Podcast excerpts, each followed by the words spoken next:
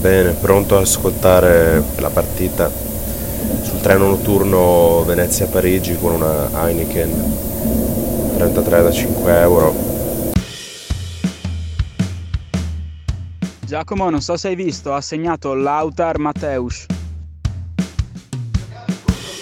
Allora, noi ci stiamo difendendo bene, molto bene per adesso. E niente, un 1-0 dopo due minuti per una squadra italiana vuol dire solo una cosa, catenaccio e ripartenza.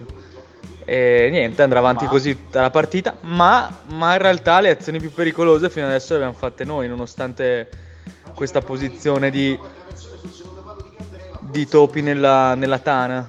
Quindi ce la giochiamo Giacomo, ce la giochiamo, io sono fiducioso. Messi? Messi? Ah, Messi, boh, ha fatto un cazzo vecchio con lo scarpone. Giacomo non stavo seguendo perché sono andato a prendere le best brow, ma da quello che ho sentito ha quasi segnato uno in barella. Direttissima dal cesso del treno, siamo primo tempo, beh, l'Inter sta vincendo 1-0 al Camp Nou. Un po' di tiri, ah, gol dopo due minuti Lautaro, eh, non raccontano le cose del Barça, dicono solo le azioni dell'Inter, quindi bene, questo, questa registrazione è utilissima. Giacomo ha fatto autogol Luisito Suarez. Ha segnato Suarez. E basta, adesso è finita per noi. Speriamo in qualche ripartenza. Entra Dembélé. E Messi? Por- Messi? Messi ha fatto un cazzo tutta la partita.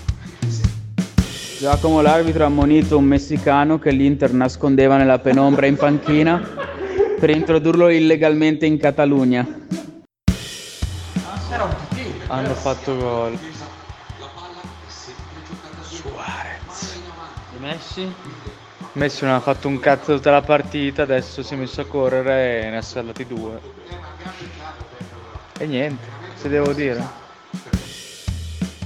Ciao, io sono Giacomo, questo è Lionel Puntata speciale in diretta da Parigi, in diretta dal salottino parigino, contrapposizione con la cantina trentina.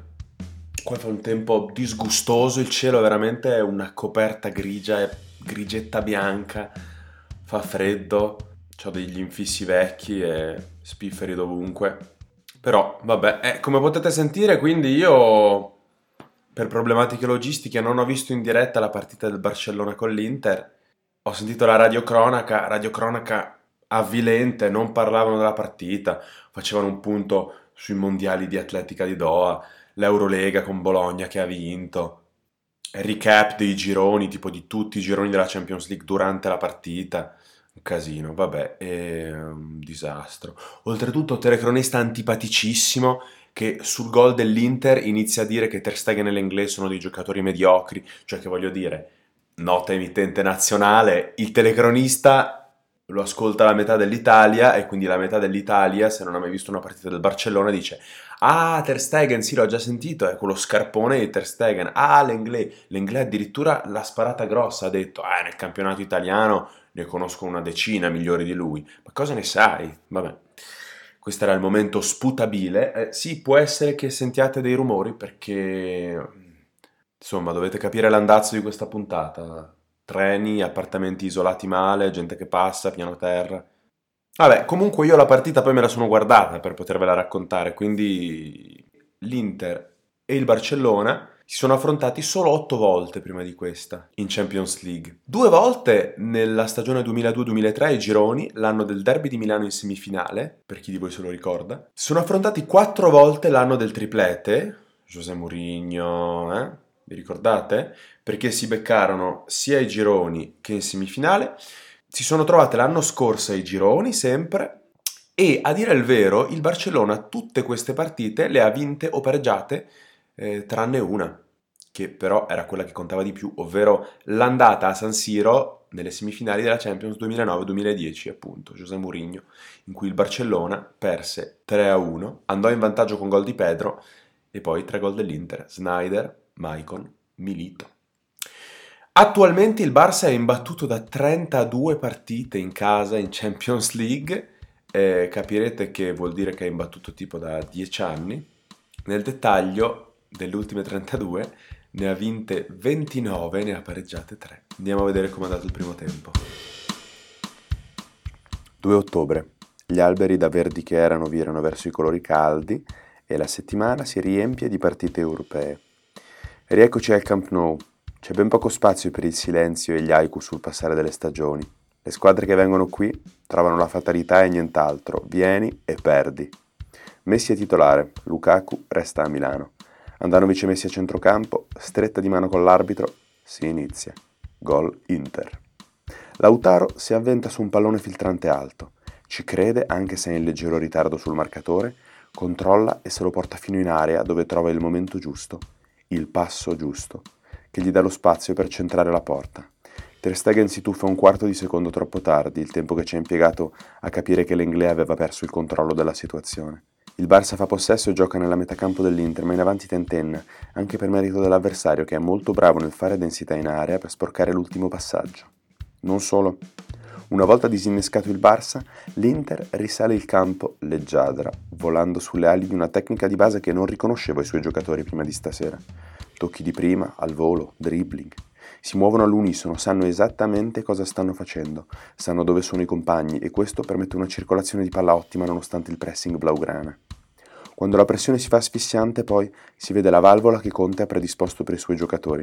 L'Inter ha sempre un uomo solissimo che sta in fascia, spesso con i piedi sulla riga addirittura. Cambio di gioco e si respira. E questo si traduce in occasioni a raffica. Quindicesimo, Lautaro si ritrova solo davanti a Ter Stegen su contropiede, solo che saltandolo si allunga troppo la palla e perde la possibilità di calciare a porta vuota. Trentaduesimo, scambio al limite che libera Varella per il tiro, salva Semedo. 36esimo, Lautaro in aria, cross, lui colpisce di testa, potente, basso, abbastanza angolato, Ter Stegen salva. 39esimo, scambi precisi e rapidi da centrocampo fino all'area blaugrana, Sensi riceve, si accentra, lascia partire un tiro a giro, esce di poco. Sembra un tracollo, raccontato così? Beh, effettivamente è un tracollo, tecnico. Al quarantesimo il Camp non fischia i suoi giocatori. Però la statistica fondamentale, l'unica che alla fine conta veramente nel calcio, è modesta, pacata. Sto parlando del risultato, siamo solo 0-1. Questo Barça è sfilacciato, ha pagato molte scelte individuali sbagliate, ma si è visto il potenziale che gorgoglia sotto la superficie. L'Inter è stata incommiabile invece. Ha giocato a un livello mentale altissimo, concentrazione, abnegazione, sacrificio, da semifinale di Champions League, non da partita dei gironi. Inter spettacolare, quindi Inter che va al Camp Nou, sa esattamente cosa fare e francamente poteva essere sopra di tre gol. Comunque io queste partite ve le racconto sempre dopo averle viste in televisione, ovviamente. Ma è qualche settimana che rifletto su una voglia che ho, ovvero, ovvero che mi piacerebbe molto riuscire a condividere con voi quell'atmosfera che si respira allo stadio nelle puntate.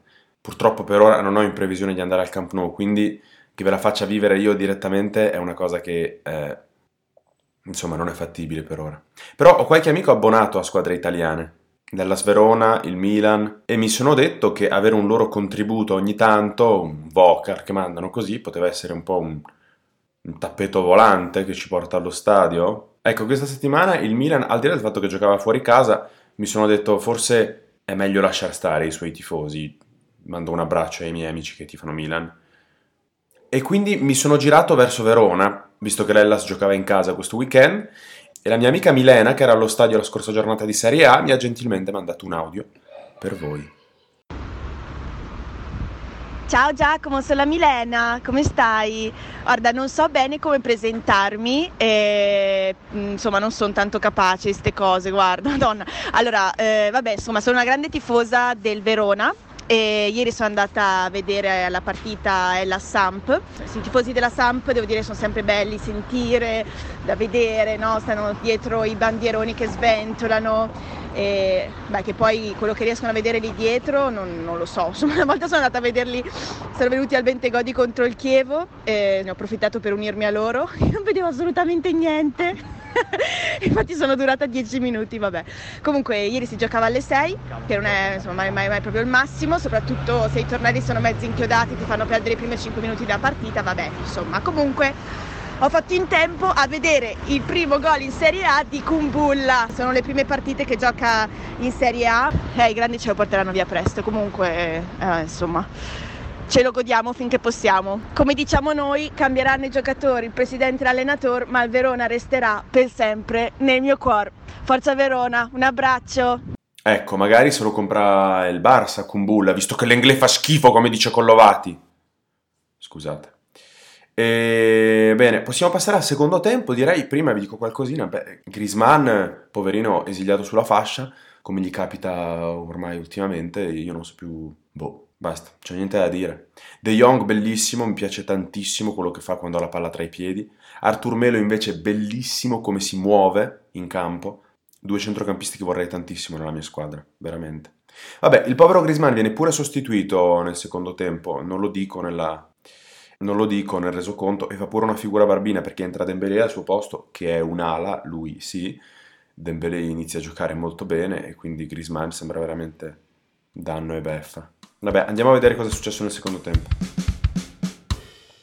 Il primo tempo se n'è andato, tanti complimenti per l'Internazionale di Milano, ma pochi gol, uno solo. E qui l'Inter ha la testa sott'acqua. I primi dieci minuti del secondo tempo non riescono a risalire il campo neanche per sbaglio. Il Barça sembra non avere speso nulla nel primo tempo, pressa e ha la stessa lucidità, tasso tecnico da far girare la testa. Al 56esimo l'Inter riesce a rompere la pressione, fa salire il baricentro un pochino e è proprio allora che prende gol sul cambio di fronte. Suarez, una vole splendida, indisturbato. I giocatori dell'Inter facevano densità al centro come nel primo tempo. Lui si è appostato appena fuori, Vidal lo ha visto, lo ha servito al centimetro e lui l'ha messa dentro. Un gol splendido. Valverde è accovacciato tipo Lord Byron. Conte invece sbraccia invasato, verrà ammonito poi.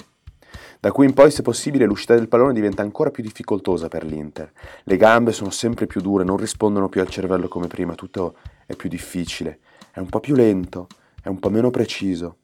Al 68esimo l'Inter, pressando, attaccando in massa, riesce a risalire fino all'area di Ter Stegen, senza risultati. Seguono 10 minuti di possesso Barça. Messi, che per larghi tratti della partita ha camminato, ci spiega il perché l'ha fatto con una dimostrazione pratica di atletismo abbinato a tecnica eccelsa, dopo 80 minuti di partita. Strappo da centrocampo, brucia il marcatore in corsa, ne manda al bar un altro al limite dell'area, serve perfettamente Suarez al centro, lui a sua volta fa un controllo orientato, perfetto, che mette fuori causa il suo marcatore e buca Andanovic. Suarez e Messi, matematici e inesorabili. Questa era la prima partita da titolare di Lionel, 90 minuti pieni, e ho notato una cosa questa sera. Riesce a passare attraverso gli avversari spesso, come fossero fantasmi, ma poi l'azione non si concretizza per un fatto abbastanza banale, la chiusura del triangolo. Messi fa la magia, dà il pallone e poi fa il movimento nello spazio per poterlo ricevere. E i compagni, 9 su 10, chiudono il triangolo anche quando avrebbero altre opzioni, anche quando lo specchio della porta si offre loro per tirare. E forse è proprio questo che li ha resi invincibili, o quasi, negli ultimi anni. Ma spesso sembra un'abitudine pigra più che la scelta migliore.